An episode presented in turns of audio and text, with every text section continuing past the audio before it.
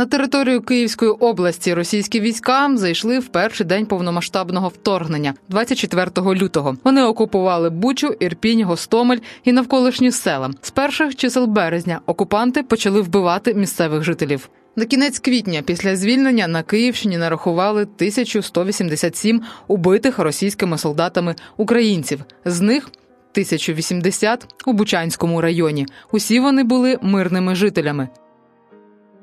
Це уривок репортажу Євгена Спіріна, головного редактора видання Бабель. Маючи досвід роботи, Женя доєднався до волонтерів, які допомагають у Бучанському морзі. За перші тижні війни тисячі українців вимушені були стати біженцями як всередині країни, так і за її межами.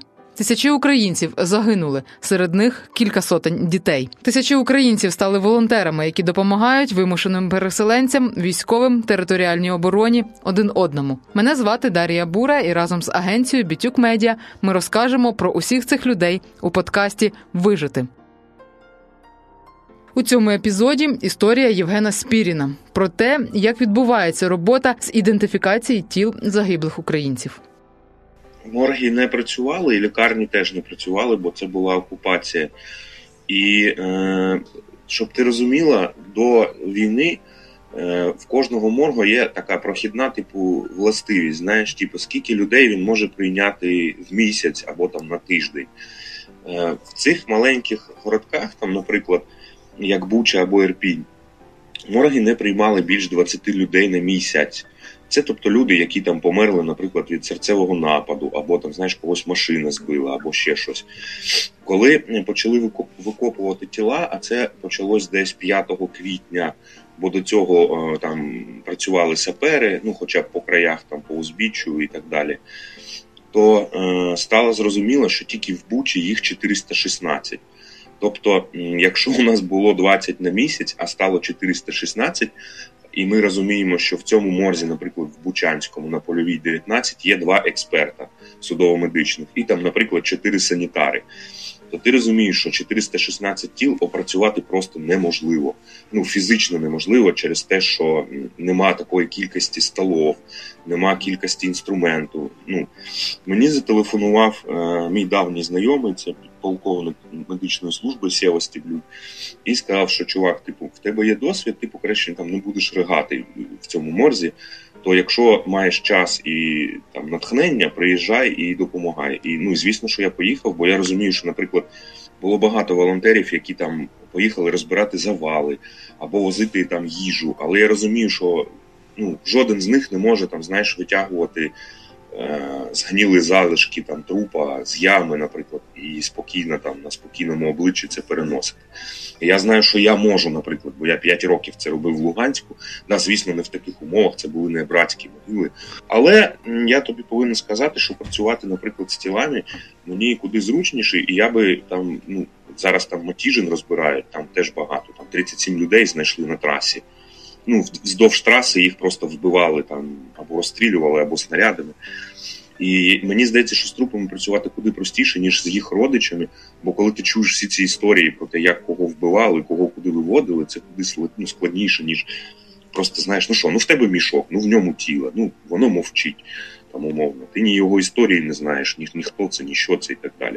Там було два етапи. Перший, навіть три, але я на, на перший не попав. Перший етап був такий. Значить, е, почалося розмінування, і людей почали викопувати з цих, наприклад, е, біля церкви. Там да е, було там в лісі, наприклад, 7 людей, або там 10 людей, або 15 людей, або хтось вдома був під завалами. Це все почали звозити в морги. Повезли по всій області, бо Бучанський морг не працював до 11 квітня. Потім стало зрозуміло, що все це переплуталось. Тому що, наприклад, знаєш, ну от е, взяли з Бучі людину, викопали, повезли в Гастомель там, да, або в Білу церкву, в морг. Потім там загубили десь щось, якусь бумажку, е, нема прізвища, нема ім'я, хто це, коротше, а його шукають в Бучі. Да?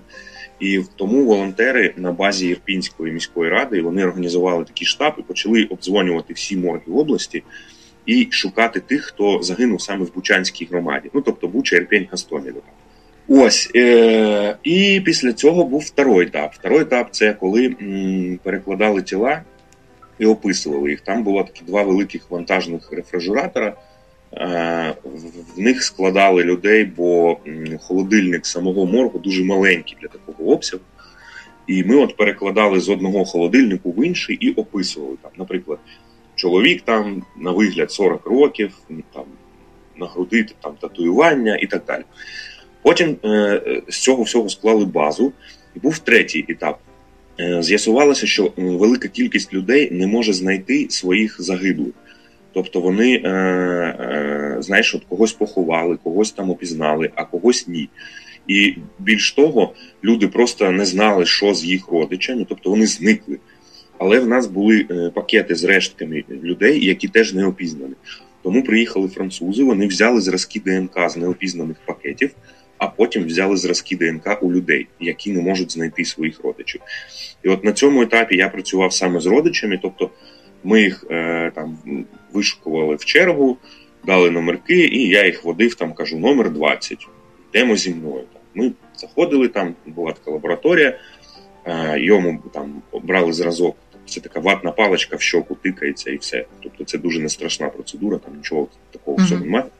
А потім йшло описання, тому що це дуже ну там хвилин 40, бо людини питали, а були якісь плями там на шкірі, а були там віснушки, а були там татуювання, а яка стоматологічна карта і так далі. Тобто питали все, що може допомогти ну, по якимось там косвенним да, ознакам знайти в цих мішках людей, ну, родичів цих людей. Отак.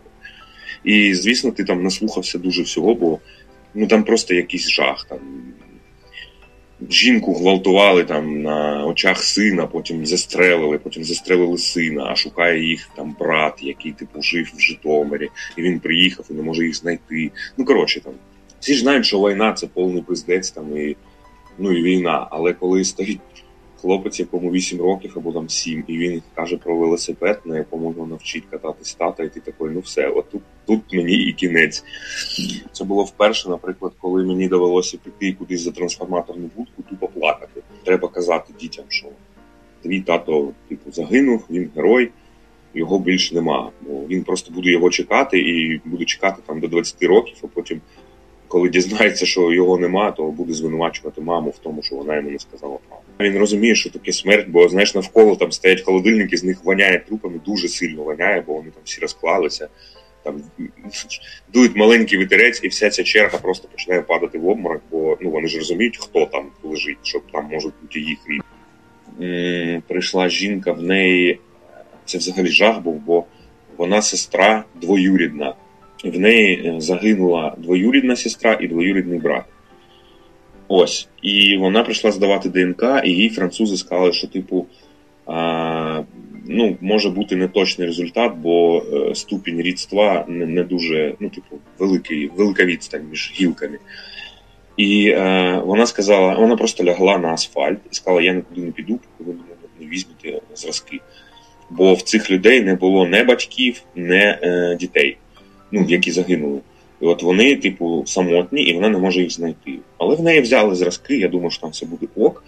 А вона каже: хоча б один процент був, хоча б один відсоток покаже, що це хтось близький до мене, я буду ховати.